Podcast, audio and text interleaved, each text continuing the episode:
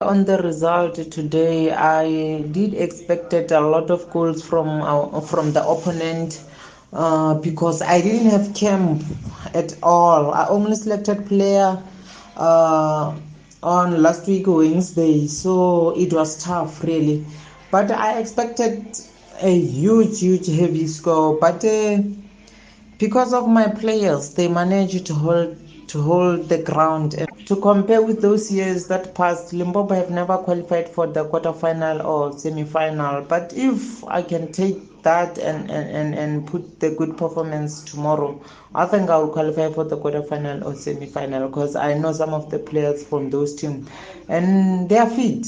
They are fit. And while my, my, my team is not that that super fit, but I will manage. I will manage them.